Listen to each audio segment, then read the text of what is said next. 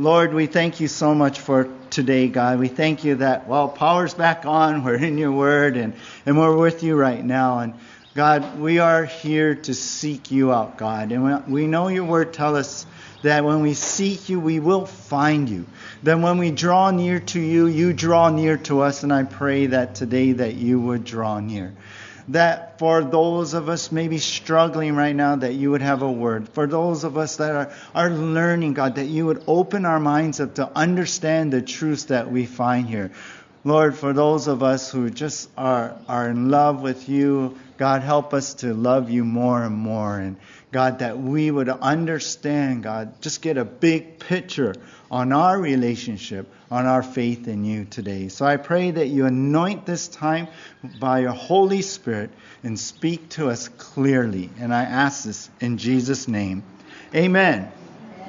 Lately, I've heard some resurgence of what uh, of this song. Uh, it just seems to be coming out again. Matter of fact, I, I think I read just read an article this morning in July this year. It was the 50th like anniversary, so to speak, of when that song by John Lennon he wrote, Imagine, had actually come out, that, that, uh, that he had written that. And you guys know the song. And, and the, the words of the song, I mean, for Christians are like, oh, we're not into that song because of the words. But, but I want you to think about this for a moment. Uh, the first line in this song, or the first two lines, says, Imagine there's no heaven. It's easy if you try. No hell below us, above us only sky. And then in the next verse, it goes on to say, Imagine there's no countries. It isn't hard to do, nothing to kill or die for. And then no religion, too. And then imagine all the people living a life in peace. Interesting, right? I mean, this was 50 years ago, right? And then he goes on to say in the song, You may say I'm a dreamer, but I'm not the only one. I hope someday you'll join us and the world will be as one. So I, I, don't know if you're familiar with that song by John Lennon. So maybe younger guys don't, but, but we're starting to hear that more. Now, in thinking about this and, and hearing this again, I mean, yeah, I mean, we're seeing this whole move to a, a global oneness in, in, in political wise, yeah, as we all get together as people, as a community. But in this song, it seems to state that the answer to peace in the world is to do away with religion. Yeah. And is that the answer to peace in the world? Will doing away with religion, will, will that bring peace into the world? Will it really do that? Is that what we're heading toward, where religion is going to go away? I mean, uh, that that was the dream. That was what the song is about. Religion goes away, countries get together, and then there's peace in the world. But let me tell you, actually, the Bible predicts the opposite. The Bible predicts in the end times, under the Antichrist, the world religions will unite together, and really for the sake of peace. So rather than religion disappearing, the world will actually be seduced into coming together in a one world religion, which will become the very fabric of the Antichrist administration as he rules the world. You know, it, has been said man is incurably religious. I don't know if you heard that term.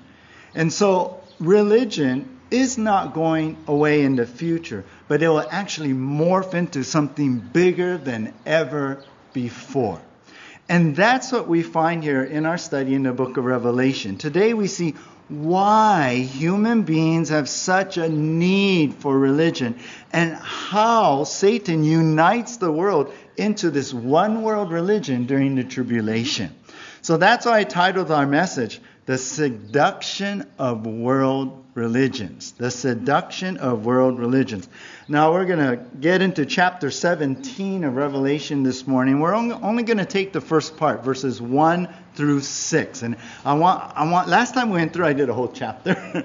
but I wanted to really get deep into this to help us understand even more of what we see today, of what is coming in the future, and maybe to help us understand about world religions in our world, in our society throughout the ages. So, Revelation chapter 17, 1 through 6 is our passage, and we see three things. Number one, the mistress of the ages. Number two, the movement to unity. And number three, the mystery is revealed. And that's going to wrap up into the points of our passage and what we're seeing in each section. So, the seduction of world religions, our title once again. But number one in our outline is the mistress of the ages. The mistress of the ages. Now, we're going to be covering verses 1 and 2 of chapter 17 of Revelation first. And let's look at both of these verses. Verse 1 says, then one of the seven angels who had the seven bowls came and said to me, Come, I will show you the judgment of the great prostitute who is seated on many waters, with whom the kings of the earth have committed sexual immorality, and with the wine of whose sexual immorality the dwellers on earth have become drunk.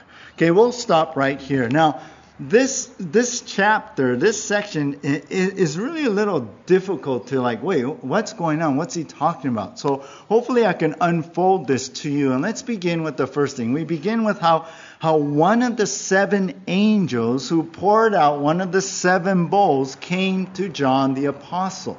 So John saw this. We saw in the last two weeks how we've been studying in chapter 16 the seven bowls of judgment were poured out. And remember, these are the final judgments. We had the, the seals, the seven seals, the seven trumpets, and now the seven bowl judgments were poured out in chapter 16. And they're the final judgments. And, and heaven was rejoicing in that. We saw all of that. And because that was right before Jesus Christ returns, that's the last judgment. But before we get to that, which is in chapter 19, before we get to that, we've come to this, what they call, theologians call a parent, parath, para, I can't say, parenthetical section.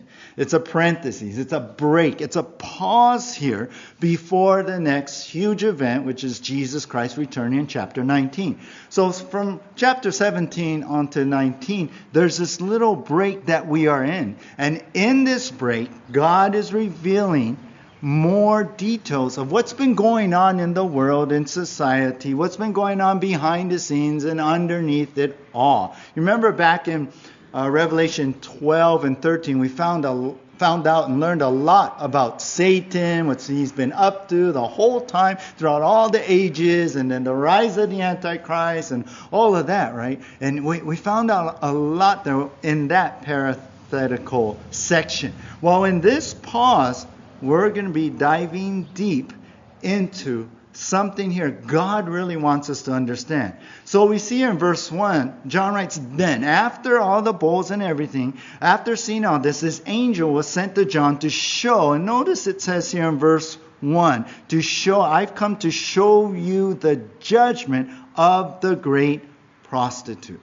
So the last judgment has fallen, right? The final one, the bowls. And the angel's like, I'm going to show you why this judgment has fallen here. And it's fallen, it's falling upon the great prostitute. Now, who is that? Who is that? Well, first of all, the word great tells us that it speaks of something big. It speaks of something of the extent of her evil and the impact on the world. It's been done in a great way, and that's why this is great. So, who is this prostitute being spoken of here. Old King James is harlot, right? Um, some of you know that more from the Old King James. But in the ESV is translated in more modern, the prostitute. Well, who is that? Well, look ahead to verse 5. Verse 5. In Revelation 17, it tells us, and on her forehead, this is the prostitute, was written a name of mystery Babylon the Great, mother of prostitutes and of earth's abominations. Now we're going to get the, we're going to explain that more when we get to verse 5. But first of all, we see that this prof, um, prostitute is Babylon the Great. Now, I've defined that for you uh, in the past chapters. Uh, remember how Babylon the Great, when it was mentioned there, is really not so much the location, though it could be, but it is tied to the location of the past, but it is really talking about the whole world system of the Antichrist.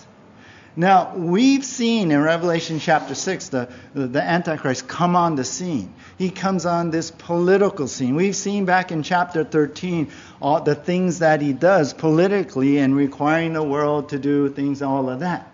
So, politically, we've seen the political Babylon. But in chapter 17, God takes this moment, this pause, to tell us about the religious Babylon, the spiritual side of Babylon. When we get to chapter 18, it's going to be about the economic side to Babylon, the economy of Babylon, a one world economy, which we'll see in chapter 18.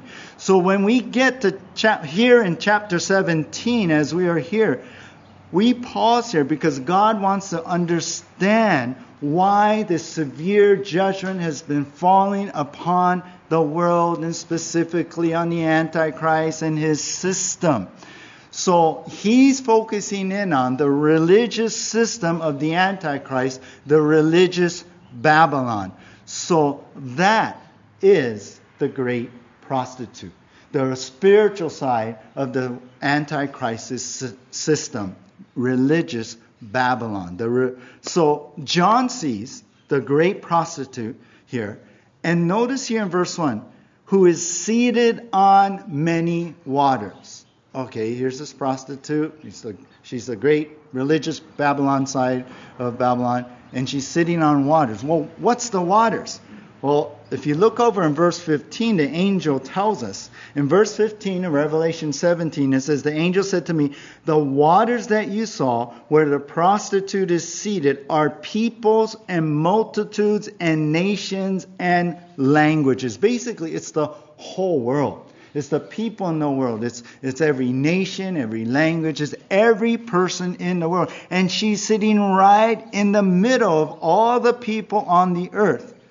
And really, I believe this speaks of how she is, this prostitute of religion, really, has been sitting there throughout all the centuries in the middle of the peoples. She's always sat there, this prostitute and this religious Babylon.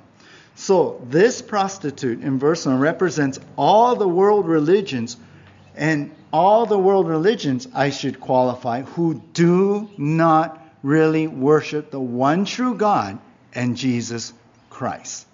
So here's this first thing I want you to see. This mistress, so to speak, has always been around to draw people away from a true relationship with the true God. This is the mistress of all ages we're seeing in this prostitute. Now, let me bring to mind, remember in the Old Testament, the relationship Israel had with God was pictured as a wife is with her husband.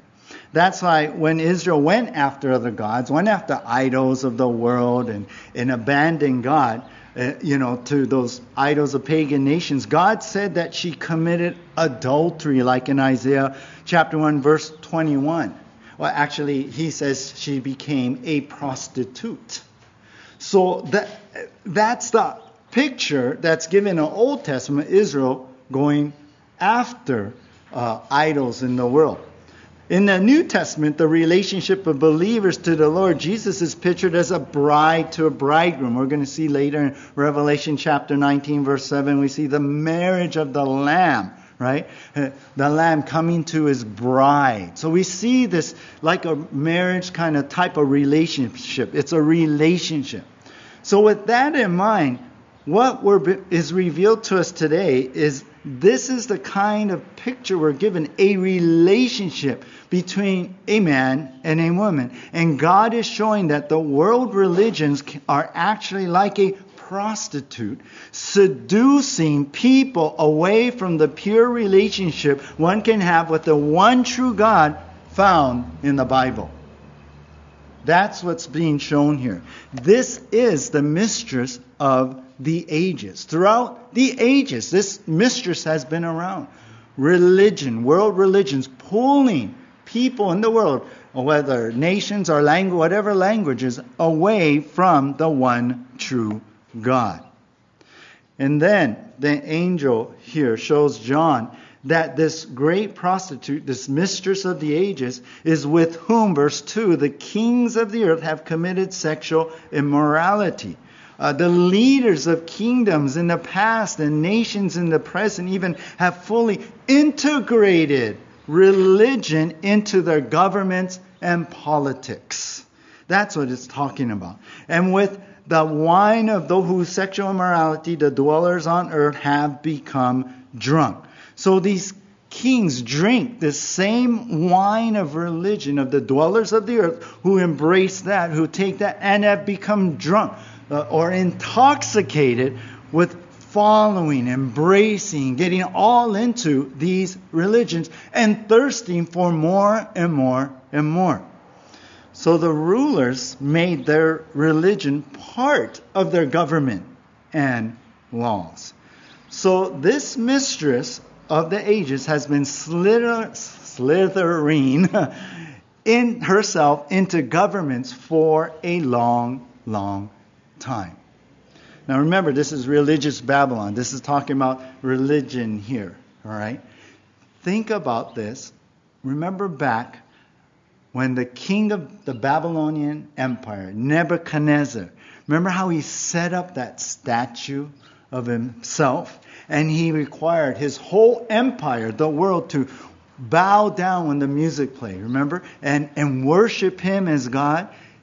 He integrated religion, so to speak, into his government. Basically, it's like this is the law of the land politics and religion came together, bow or die. And we know that Shadrach, Meshach, and Abednego didn't. God saved them, the, the whole thing, right? How about this? Remember in Roman times, Christians, believers in Jesus Christ, were faced with the requirement of giving a pinch of incense, yeah, in the temple of Caesar, acknowledging him as God, or die. They were to do that once a year. Everyone in the empire was required to do that. So here's the second thing to see here. The mistress of the ages has always been around prostituting false religion even into government. Combining it even into government. It's not just been this, just the people and the government's been separated. No, it's been intertwined so much so. And, and don't we see that today? Don't we see this mistress of ages doing the same thing? I mean, think about like how India has a Hindu leaning government. Yeah? Or think about Thailand. The, the Thai government, they weave Buddhism into its laws. Or how about what's fresh in our minds is the Taliban, right? Taking over Afghanistan. What were we hearing in the news? Well, they're declaring that they will run the country by Sharia law or Islamic law. They intertwine religion into the government.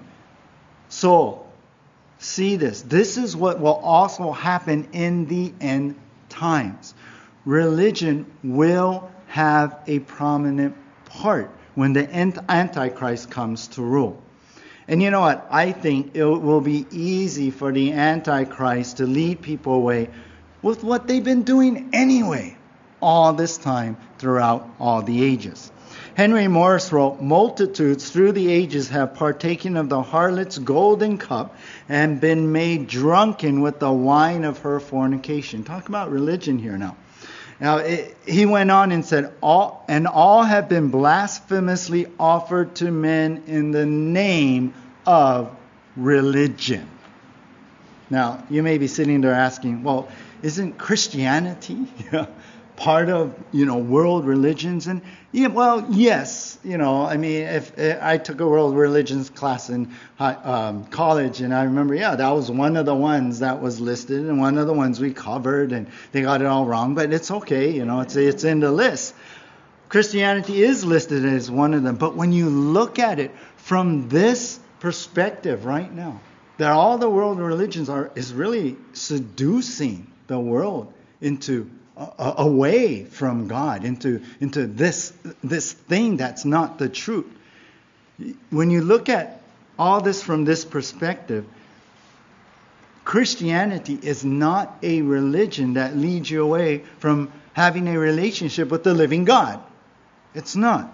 I mean, if you really think about it, all the world religions generally are based on performance. Yeah?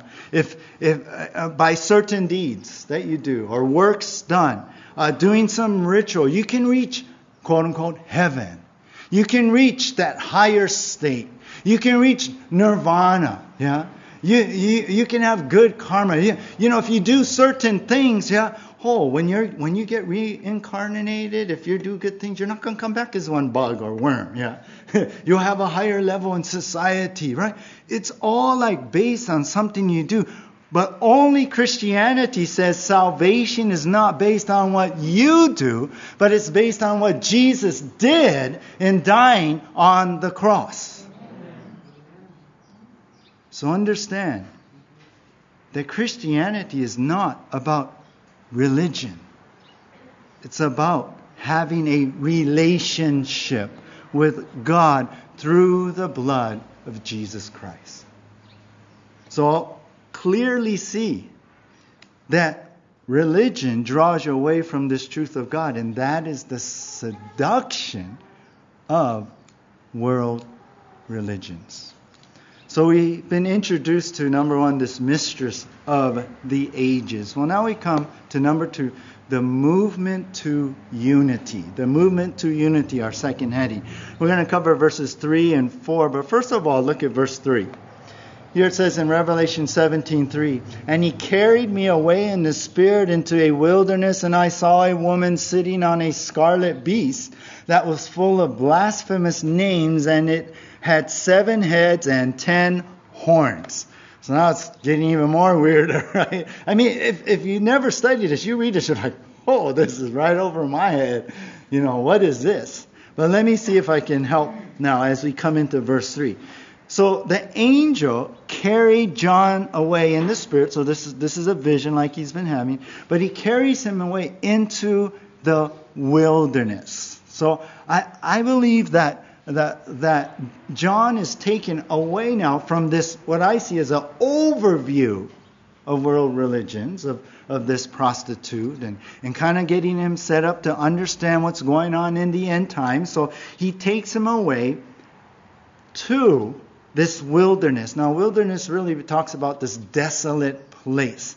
And I believe John, I mean, the angel brings John to the very beginning of the tribulation, the beginning of the seven year tribulation. And, and I guess we would say it's a wilderness because at that time the church is gone, right? In the rapture. Before the tribulation starts, the, the, the church is taken out and the tribulation starts. So, so think about how Christianity is no longer prominent in the world now.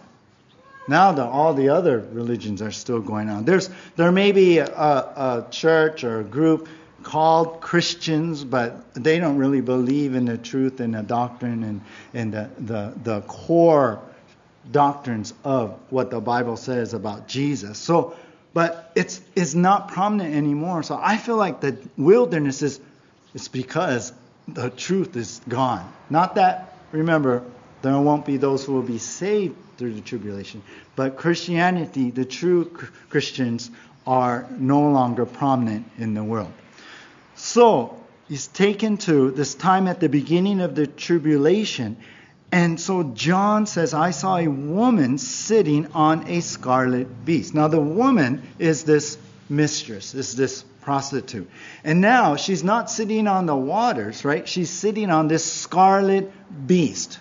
Who is this beast? Well, this is none other than the Antichrist. And we know for sure this is the Antichrist because he's uh, identified by this description here in verse 3, which is the same thing we learn in Revelation chapter 13 1 when the Antichrist was introduced. Same thing. Uh, we see here in verse 3 that this beast was full of blasphemous names. And we saw that in Revelation 13 1, where it speaks of how he supports and deifies the false gods and idols of the world say the false religions or religions of the world. He, he, he's, he, he's like, yeah, I'm, I'm for that. I'm with that. I support all of that too.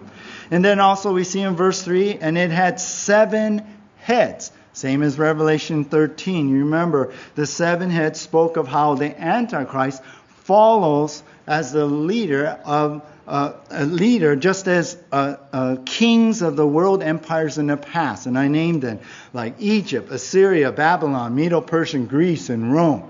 And the Antichrist is the seventh king or ruler over a world empire.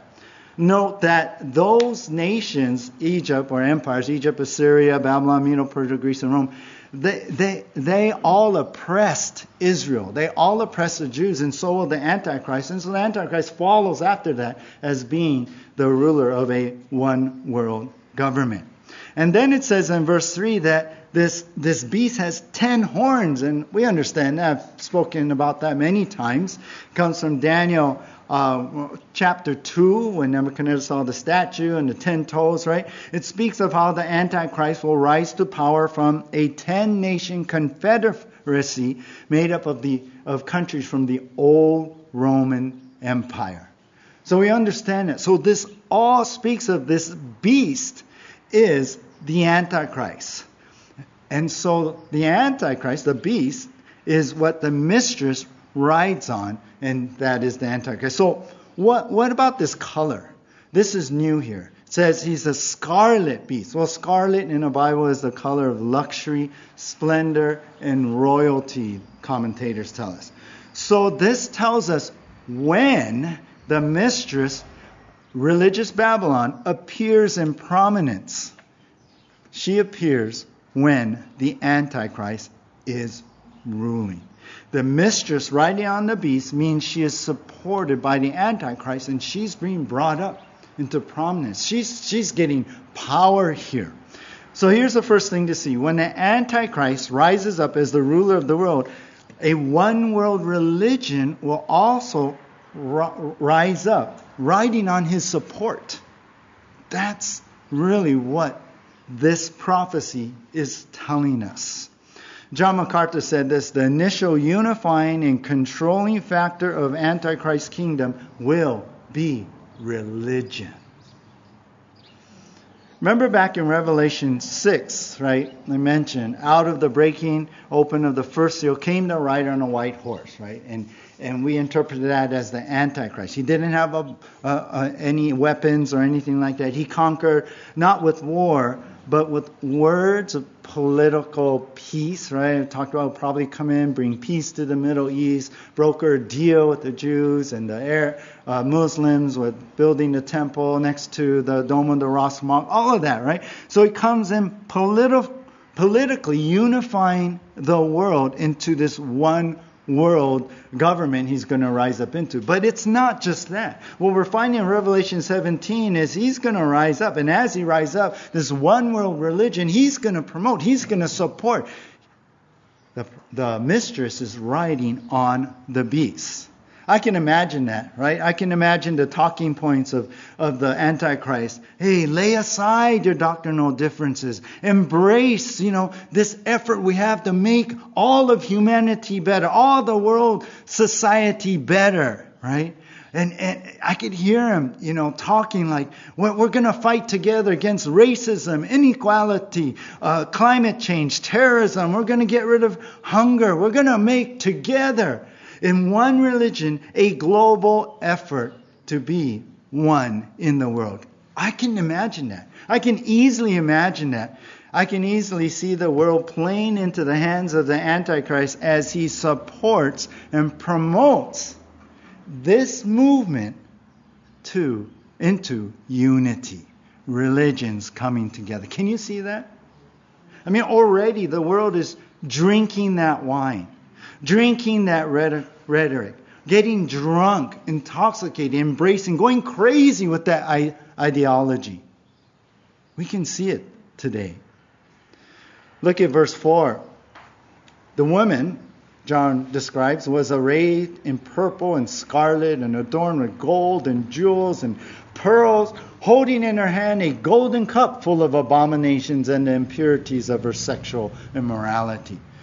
So John describes this woman. We, first was the Antichrist described, the beast, but now we see this woman, and she was actually given a very high position. So this just confirms that the Antichrist comes, supports this, this movement into unity of religions, and then he, he gives it a, a very high, prominent place. Uh, for a woman, this woman to be wearing purple and scarlet in ancient times, these were colors of royalty. Uh, she was dressed like a queen, basically. The gold, jewels, and pearls, these are signs of wealth, of upper social status holding the, the golden cup, which only kings in power drink out of golden cups, right? But this cup, she's in power, she's prominent. This is something huge in the world, this one world religion. But this cup is full of abominations. You know, that word means to emit a foul odor. It means disgusting. It's full of gross things. And that is what religion is to God. It's gross. It's detestable. It, it's evil. It's wicked. It's so wrong. You know, Jesus in Matthew 25, 15 called the that requirement, remember, of the Antichrist standing up in the temple and requiring the world to worship him. He called that abomination of desolation. Abomination. It is, is, it is a front, is a wicked front against God for the Antichrist to declare himself God and have the world worship him. So that so that's the cup of abomination. So the second thing to see is the movement toward unity into a one world religion of all faiths will be a main agenda of the Antichrist. So understand that. Uh, the Antichrist will support it, but not just support it. The Antichrist is going to bring this all into this main agenda. It's, it's, it's going to be part of him. We're going to see how, how much so in, next time in, in, as we go into this chapter. But understand, this is huge from this is something the Antichrist really wants is a all the religions to come together, a one world religion. So this movement toward unity into a one world religion of all faiths will be a main agenda um, um, of the Antichrist. I just read this uh, announced for September 2022 as a gathering of the World Congress of Leaders of World and Traditional Religions. Uh, their foundational principle is this I quote, unity in diversity. And they call for, and I quote, ensuring peace and harmony on our planet. So you're hearing that rhetoric already, this ideology, right? The meeting's going to be held in Kazakhstan, where representatives from representatives from world religions such as Islam, Judaism, Buddhism, Orthodox Christian, Catholics, and even Protestants from over 20 countries gathered together to make, and I quote, the connection between common human values and common religious values, love, tolerance, justice, and peace. Isn't that crazy? One representative from Egypt, Mohammed al Jundi, said this It is a turning point in worldwide history when religious leaders can ensure peaceful coexistence among adherents of religion. This is happening now. This, this is just one of many groups talking like this. I, I might share more next time. I, I had a bunch. I thought I just got to pick one here to share with you guys. I, I don't want to make it too long, you you know, this morning. But understand, this is going on. You're going to begin to see more and more of this because soon the mistress will come riding out on top of the beast. So you understand, it's unlike what John Lennon said, right? There's going to be a uniting of all religions to try and bring peace in the world. There's going to be a, a, a uniting, a, a one world religion. It's going to come out during the tribulation time. I mean, I, I think, you know, countries, you know, and, and, and people, I mean, it's not a bad thing, right? To get together, to solve problems and, and, and not fight anymore. It's not a bad thing. But understand, this is what Satan is doing, implanting in the world. Understand this the one world religion that we're talking about here in Revelation chapter 17, That's not the goal, you know. But it's the last step in Satan's plan. And we're going to see that next week. It's the last step of bringing the whole world into Antichrist and Satan worship. You understand? He has to get them together. So it's the devil's plan to seduce the world into drinking the cup. Making it sound really good. Yeah, we, we got to get together, right? We got to, you know, have peace. The Bible says, be at peace with one another just as much as you can. Yeah, that's true. But the devil makes it sound really good, but he's leading the world into his evil plan. Be careful of your heart, you guys. As we're talking about this, be careful. Sure, we thirst for those good things. Sure, we, we thirst for peace. Sure, sure, we want those things to happen, but it has to be by God's way, not Satan's plan. Perhaps that's how you've been led astray so easily. Be careful. Be careful. Don't be pulled into what we see here the seduction of world religion. So, so we've been introduced the mistress of the ages.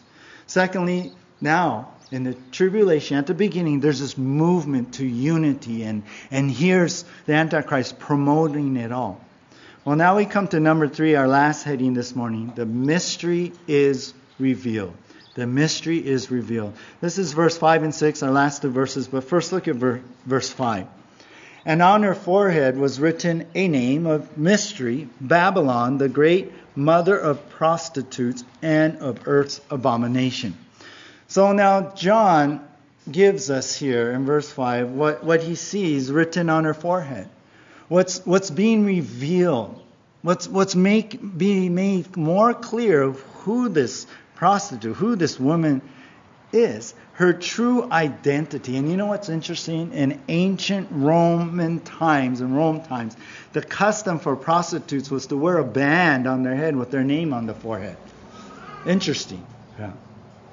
Well, her name here, John says, uh, was written in the name of mystery. Now, the word mystery, whenever you see it in the New Testament, it doesn't mean like, a mystery like something we can never figure out. You know, oh, it's just some mystery. How how do whales, you know, really find Maui? You know, all the way from Alaska, kind of mystery kind of thing. Well, actually, I know it's God who, who guides them, right? But it's not like that mystery. In the New Testament, when you read the word mystery, it actually means something in the Old Testament that wasn't fully understood before is now being made known in the New Testament by God. Something is being revealed. Something that wasn't super clear is now being made super clear now in the New Testament. So, John says now, here's this name of mystery Babylon the Great. So, she, as we've been defining her, is the world, world religions. And so, in the end time, she rides into prominence into this one world religion. So this is really the, the mystery being revealed that all the, the Babylon religions in the Old Testament, it, it's going to come to this peak here. It's going to come to this time in the tribulation when the Antichrist rises to power and she will take her ultimate role, the religious Babylon, in being the main religion of the world, one world religion. And so the mistress of the ages lures this movement toward unity, and she then rises to prominence. She's the queen. That's really the idea. it's just saying what we've been talking about. It, explain, it describes her as the mother of, of prostitutes. In other words, she's, she's the one who birthed all false religions. She's the one who brought into the world the abominations, the religions that go against the one true God. And it all comes to peak in this ultimate role and position of a one world religion. So the the first thing you see is the mystery is revealed about Babylon when all the false religion stands in unity on the world stage in the tribulation. That, that's really what I'm trying to say here. Uh, she's standing on the world stage. This one world religion, all of us together, becomes morphs into this big thing like never before. And the, the mystery, what's being revealed, is this is the ultimate end uh, um, and goal of religion coming together like this. Remember back in Genesis chapter 11, I spoke about this before. Nimrod, uh, he built the first city of, of, of, Babylon, really, Babel, right? The Tower of Babel. Uh, another word is Babylon. Did you know Nimrod was um, the, the great grandson of Noah? He wasn't far away from the truth of the flood and God and everything. But Nimrod, oh, you know what he did? He he was a hunter and grew to be this king, this ruler of Babel, of Babylon there. And he gathered the people of the world in what? Unity to build that tower in this official stance and rebellion against God. Remember that story, right? They say that this was the start of all false religion.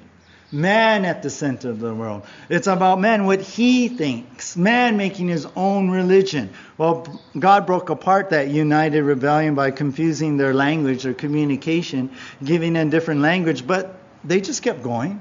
Right? The revolt against God continued into the rise of all the world's religions that we see today and all the different kinds that have been through in, in history. That was all birthed by this, this mistress, by this mother of all prostitutes. And it all comes together in the tribulation, right here at the start when the Antichrist supporting it all, putting it out there, being part of it, yeah, pushing it. It all comes together as the world unitedly goes against God, just like Genesis 11 there. Now, let me explain something here. World religions basically started, you know why? Because the devil knows that human beings have a thirst for spiritual things. Understand that.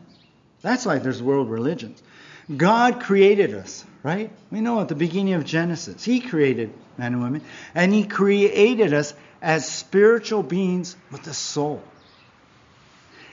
God created us to have a spiritual relationship with Him, and we know today through Jesus Christ. So we're actually spiritual beings. We, we, we thirst for that. But without the true God in our life, what happens? We feel empty. We feel unfulfilled. Yeah? We, we, we, want, we need to do something with that. And that's why throughout history, man, human beings, sought out the spiritual to try and satisfy their thirst. Their thirst for what they've been lacking. And without God, you lack. You're thirsty. So religion is born. Rituals are made, make you feel good, make you think that, oh, that, that, that uh, um, you know, gives me water for my thirst, quenches my thirst there.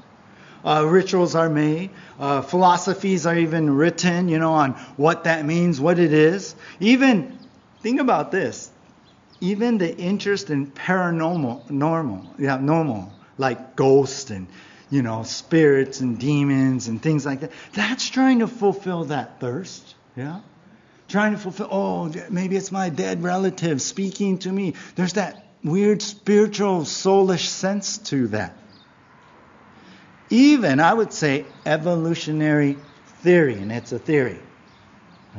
Even that, trying to find a purpose for man, uh, making man the center so he, he can feel good that, oh, no, we, you know, we're, I become the highest level in this evolutionary tree thing.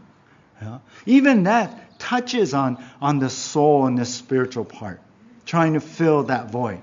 And so the devil, knowing this, plays upon that innate need and he leads people away with religion. You know, it wasn't it Karl Marx, right, the one who inspired communism, said that religion is the opiate of the masses? Remember that? So, false religion was created by the devil to lead the world away from the truth of God in Jesus Christ. And this is Babylon. This is the religious Babylon. This is this mistress. And in the tribulation time, it's going to all come to pass. Like, whoa, the Antichrist and world religions together? Doesn't that say something? Doesn't that say something? The Antichrist, right? Sent by the devil, empowered by the devil, and all the world religions together. The mystery of these world religions is now getting clear. Oh, I get it. It all goes all the way back to Genesis 11.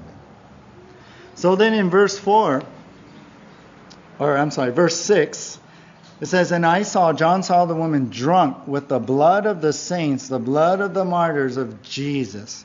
When I saw her, I marveled greatly. So that makes sense now. The one world religion, made up of all the faiths and religions of the world, right? It morphs into this religion that gets drunk, yeah, intoxicated off the blood of believers in Jesus Christ. Tribulation saints are saved in tribulation and going after the Jewish believers too. The martyrs of Jesus, they love that. They want to kill them. Well, it makes sense. Why? Because world religions that sound good, yeah, that seem like, oh, you know, some people who don't know Jesus say, well, what's wrong with that? They're trying to do good, da da da. But in reality, underneath it all, all the false religions, yeah, they're a seduction of Satan for evil. And so John marvels greatly on that powerful unity of world religions. That that this is what it's that's that's all what it's about. That's all what's been coming together here that it's all really Satan's plan to go against Christ. It all it all clicks together, right? It all clicks together. Next time we're going to see as we move on chapter 7 what's going to go on after this that Satan's going to take that that intoxication and take that fervor and take that thirst and he's going to now flip it to him, to the Antichrist, to Satan, to worship. But for now, you can see, even if it looks good on the outside, actually, a one world religion is of Satan and it's surely going to be, and it is today as we're seeing it build up. 1 Timothy 4.1, Paul wrote, Now the Spirit expressly says that in the latter times some will depart from the faith by devoting themselves to deceitful spirits and teachings of demons and that's the doctrine of demons that is going on right now. Let's get together. Let's put down our doctrinal differences. Let's let, let let's all come together in love and tolerance and humanity. Yeah? That's the teaching of demons. So what is clearly seen is that this religion, religion is not of God, it's of Satan. And here's the second thing in our last point. The mystery is revealed by the killing of Christians. Religious Babylon is ultimately against Jesus Christ. You can hear different things today. You're going to hear that, oh, Christians, yeah, uh, the Orthodox Church, yeah, Protestants we're getting together with the Muslims and, and the Catholics, and you're, you're going to hear, and, and it's out there. Uh, again, there's so much there. I'll, I'll bring some maybe next week, but there's so much stuff going on like that. It sounds good, but it's not. And it's going to be revealed in the end. This one world religion, this religious Babylon, is ultimately against God, ultimately against Jesus Christ. And you see it in what it's written here because they're going to kill Christians. I think it's interesting, like um, the UAE, the United Arab Emirates, is actually trying to promote a new world order of peace. I've been reading some articles on it. It's crazy. the, the country wants to bring people together, bring the world together. And just the other week, this month in du- Dubai, they held this Expo 2020. They called it Tolerance and Inclusivity Week. And it's all part of their national festival of tolerance, they call it. Uh, they came together, 192 nations, to unite, and I quote, utilize the principles of coexistence to create a better future of all humanity. And they include religion in that too. Isn't it crazy? This all this talk of tolerance, yeah, is out there, but it goes out the window when it comes to Christians, right? It goes out the window when it comes to Christians believing in what the principles are in the Bible. It, it, it's crazy.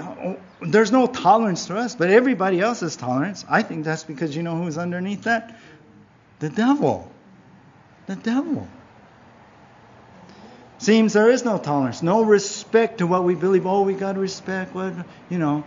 And and granted, you know, I, I mean, the world is blinded by Satan to think that you can coexist the religions, right? There's there's differences. There's there's you know uh, direct contrasts and opposite and things they believe. Oh, let's just put that down, kind of thing. And and well, the truth is, there's no way that the truth in the Bible can coexist with the world religions, right? We we understand that. I mean, just just look at like if if you want to turn to John 14, yeah, verse 6. We've talked about this before. Jesus, Jesus said this out of his own mouth. He said, "I am the way. There's no other way. I am the way." Right? Jesus says, "And I am the truth. There's no other truth. I'm the truth. I'm the authority. Only Jesus holds the truth. I am the life. If you want life eternal, heaven, only Jesus can give that life. And then he says, No one comes to the Father except through me. And as far as I, I, I know, the word no one in the Greek means no one. No one. Doesn't mean, oh, some, yeah, most. No one, yeah, comes to the Heavenly Father except through me. No one can get to heaven under no other name can a soul be saved. So, yeah, okay, Christianity is pretty straight in truth, and we cannot bend in that. But you see, ultimately, the devil doesn't like that, right? That we hold to the Bible and its truth. The devil doesn't like that. So he gets everybody else together and talks about tolerance, except for them. Yeah? Except for those guys, because he has to get rid of us. We're in the way for his grand plan of putting the Antichrist up. Yeah? His grand plan of getting all the world religions together and then turning them to the Antichrist. We're in the way of his ultimate plan to unite the world into one religion. Well, as we close, it seems crazy. Yeah. Seems like a movie, doesn't it? It's like this movie and this plot in a movie, but it's real. This is how religions came into the world and why they don't line up to what we read here in the Bible, in the Word of God. In our world today, it seems like things are falling apart the truth of God is being stamped out. That Christians are being persecuted more and, and talked down upon. That biblical values that once were in our society are going away. Yeah? Relativism is moving in in its place. And as we make stands and share our beliefs and certain social is- issues, we're looked down upon. Yeah? Where people are being beaten up. Yeah? People are, are taken to court and, and, and, and totally um, raped in the media, in social media, and, and on the news. We're the ones looking out crazy. It would seem like, well, is Christianity fading away? Is Christianity going to be extinct? No because we see what's really going on what we learned today in Revelation 17. We see it's all part of the devil's plan to make it seem like that, to bring world religions more prominent than Christianity. It, it, it's his plan. We know what's going on, which means God is still sovereign. So don't think that God is asleep at the wheel right now. We know he's not. I'll close with this. A little boy was heard praying, Dear God, please take care of my daddy and mommy and my sister and my brother and my doggy and me. Oh, please take care of yourself, God. If anything happens to you, we're going to be in a big mess. I like that. But we know nothing will happen to God. And the truth of Jesus Christ. Amen? You can choose to say, well, I don't believe that stuff. Doesn't change who God is. He's still going to be there. Yeah. But understand, you're just playing into the devil. What he's doing, his this, this seduction. And it's exactly what we learn and what, what is going to happen in the tribulation. The whole world falling into the seduction of world religions. Let's pray. Lord Jesus, thank you so much for making things so clear. Lord, my mind just opened up. It was hard to uh, just keep things short here. So many thoughts and things that I see now, Lord, and it clicks and makes sense, and I pray it would for all of us today. But with that, God, may it be clear in our minds of what is really true and what is not. May it be clear in our minds when Satan comes to tempt us and seduce us with sin and other philosophies, combining maybe other thoughts from religions, taking traditions maybe we grew up with and, and spiritualizing that and mixing it into your word. God, help us to understand that that's not right. It only, only leads us away from the truth about you. So, Lord, we we want to stick to you, God. We want to be with you, our God, who is still sovereign and in control. Jesus Christ has saved us, the one who, who is really the one who's been true to us in every way, faithful, loving, good, think, truly caring about us. Not like Satan, who just wants to seduce and deceive for his own means. But God, you really care. And so, Lord, open our eyes to that also. And I ask, God, that you would help anybody right now who has been drinking out of the wrong cup and been seduced, Lord. But I pray that they would come to you and drink a cup of salvation, and that we would all thirst for you, Jesus, more and more and more in all of your holy, pure truth. Thank you, Lord, for your word. In Jesus' name, amen. Let's all stand.